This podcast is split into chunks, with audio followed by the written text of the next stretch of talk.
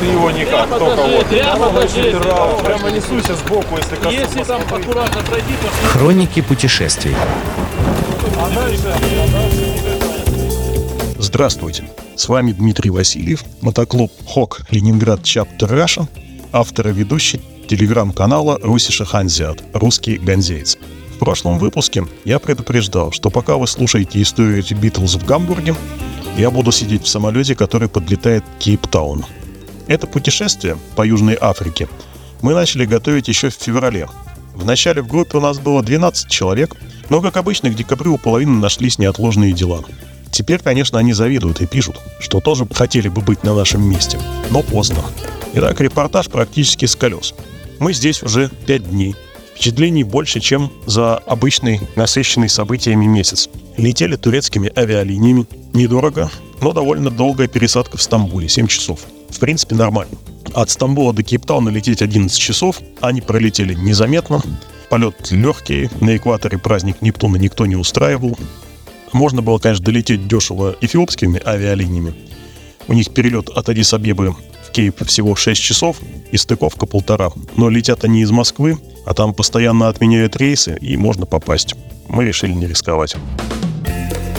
По особенностям кейптаунского и южноафриканского движения, оно здесь левостороннее. На мотоцикле это еще ничего, но все равно так и норовишь выехать на встречную полосу. А первые дни вообще, кажется, едешь по встречке. На автомобиле, наверное, сложнее. Но тут даже когда идешь пешком, пешеходы тоже идут по левостороннему принципу, и ты с ними все время сталкиваешься, и они смотрят на тебя удивленно. Сразу видно, человек не из Южной Африки. Тут, по-моему, даже вода в кране закручивается в другую сторону. Вот. Из-за левостороннего движения на дороге мотоциклисты не особенно часто приветствуют друг друга поднятием руки. Потому что правая рука оказывается на ручке газа, и она повернута к середине дороги а левую не видно из-за фейринга, ее надо поднимать высоко. Поэтому тут либо короткий кивок, либо вообще ничего. Редко машут рукой над головой.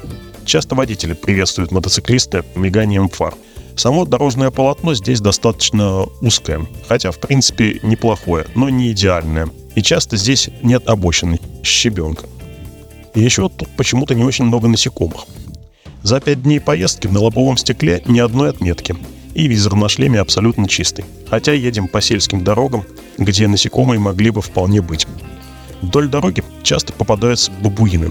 Бабуины сидят на обочинах, иногда перебегают дорогу. Все, конечно, притормаживают или едут медленно, чтобы пропустить обезьян. Как-то нам попался давленный бабуин. Мне показалось, что это был бабуин.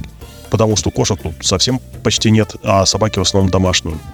Раз встретились страусы, они просто паслись у обочины, такие два страуса, и все. Есть всякие овцы, козы, коровы в загонах вдоль дороги, страусиные фермы попадались.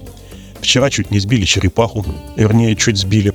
Не успели ее объехать, но она быстренько втянула голову и лапы под панцирь и юлой отлетела к обочине. В общем, ни черепаха, ни мотоцикл не пострадали. У океана, куда мы поехали на второй день слушать китов, Бегали какие-то скальные кролики, местные их называют рок-рэббит. Википедия сказала, что это капский томат. Такой грызун размером с небольшую собаку, доброжелательный и любопытный, людей не боится вообще. Птиц очень много, ярких и голосистых. Вчера на пути попалась нам московская группа из First Moscow Chapter. Они тоже путешествуют по Африке. Видно, популярное направление. Эту группу везет известный Сергей Каменев. Он тут в ЮАР теперь турами промышляет. Но по общему мнению нашей группы, лучше, конечно, брать проводника из местных. Так тур получается интереснее. Вот как в нашем случае. Потому что местные и страну знают, и показать могут лучше. Что успели посмотреть за пять дней? Ну, прежде всего, это Кейптаун и мыс Доброй Надежды. На мысе Доброй Надежды ветрище и ощущение, что дальше только океан. А через 5000 километров уже Антарктида. Это край света в прямом смысле слова.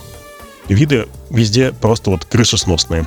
Сочетание яркого синего моря, белого прибрежного песка, красноватых скал, покрытых зеленью, плюс небо высокое с легкими облаками. Это что-то, это вот просто бомба. Прокатились в окрестностях Кейптауна. Дороги там тоже прекрасные, просто рай для мотоциклиста, очень приятный, такой плавный серпантинчик, то вверх, то вниз, без резких шпилей, все время вид на океан, И главная сложность это не забывать смотреть на дорогу и не увлекаться видами. В каком-то месте там дорога проходит просто вот в туннель, вырубленный в скале. Съездили к пингвинам. Пингвины очень прикольные такие, небольшие. Самцы в песке высиживают яйца, а самки и молодняк а, греются на кромке прибоя. Заглянули в место, где поют киты. Китов, правда, не слышали, но зато подняли флаг чаптера у океана. Вот посмотрели там как раз этих скальных кроликов, вековые скалы, мощнейший прибой. А если спать с открытым окном у океана, звук с океана такой, что улет. Повернули вглубь континента, заехали в африканерский город Монтегю в предгорьях. На следующий день успели пожить в палатках. Палатки, правда, очень комфортабельные, такие пятизвездочные – в диком парке. Там антилопа бывает прямо у дома, у крылечка. А птицы за тканевыми стенками кричат всю ночь. Там же кормили слонов. Африканский слон, он, в отличие от тайского, очень большой. Такой посветлее будет, покрыт глиной, очень внушает уважение. Вчера добрались до городишка Граф Райнер. Тут встретили закат в горах. Виды фантастические. Погода днем жарко, примерно под 30, вечером холодно. Любая открытая часть тела сгорает на раз. Запахи обалденные. Сухая жара делает их особенно яркими. Любой куст, любой цветок не проезжается незаметно. Один раз мне показалось, что даже ванилью пахнет. Но нет, я ошибся. Это моя жена за спиной курила вейп. Городки на пути маленькие, и тут интересная особенность. Все время отключает свет. Днем его отключают с 10 до 17, а вечером с 23 до часу ночи. А это значит, что гаджеты не зарядить. И интернет есть не всегда. Но местное население встает рано, с рассветом в 5-6 часов, ну и ложится рано, в 10 часов в городках уже темно и все спят. Атлантический океан довольно холодный, но в целом все обалденно. Ну и, естественно, еда и вино. Они тут отменные. Любителям стейков и антилопьего мяса сразу сюда. Любителям рыбы тоже сюда. Вино — это без слов – местные виноградные сорта Пинотаж красного и Шенин Блан белого, ну, очень хорошие. Сейчас получается немного коротко, так как мы целые дни либо едем, либо обалдеваем от красоты увиденного, либо нет электричества, и гаджеты не работают с интернетом. Но по возвращении я постараюсь рассказать поподробнее об этой поездке. А пока сегодня прямо с колес из Южной Африки с вами был Дмитрий Васильев, мотоклуб Хок Ленинград Чаптер Раша – автор и ведущий телеграм-канала Русиша Хансиат, русский Ганзиес. До свидания. Хроники путешествий.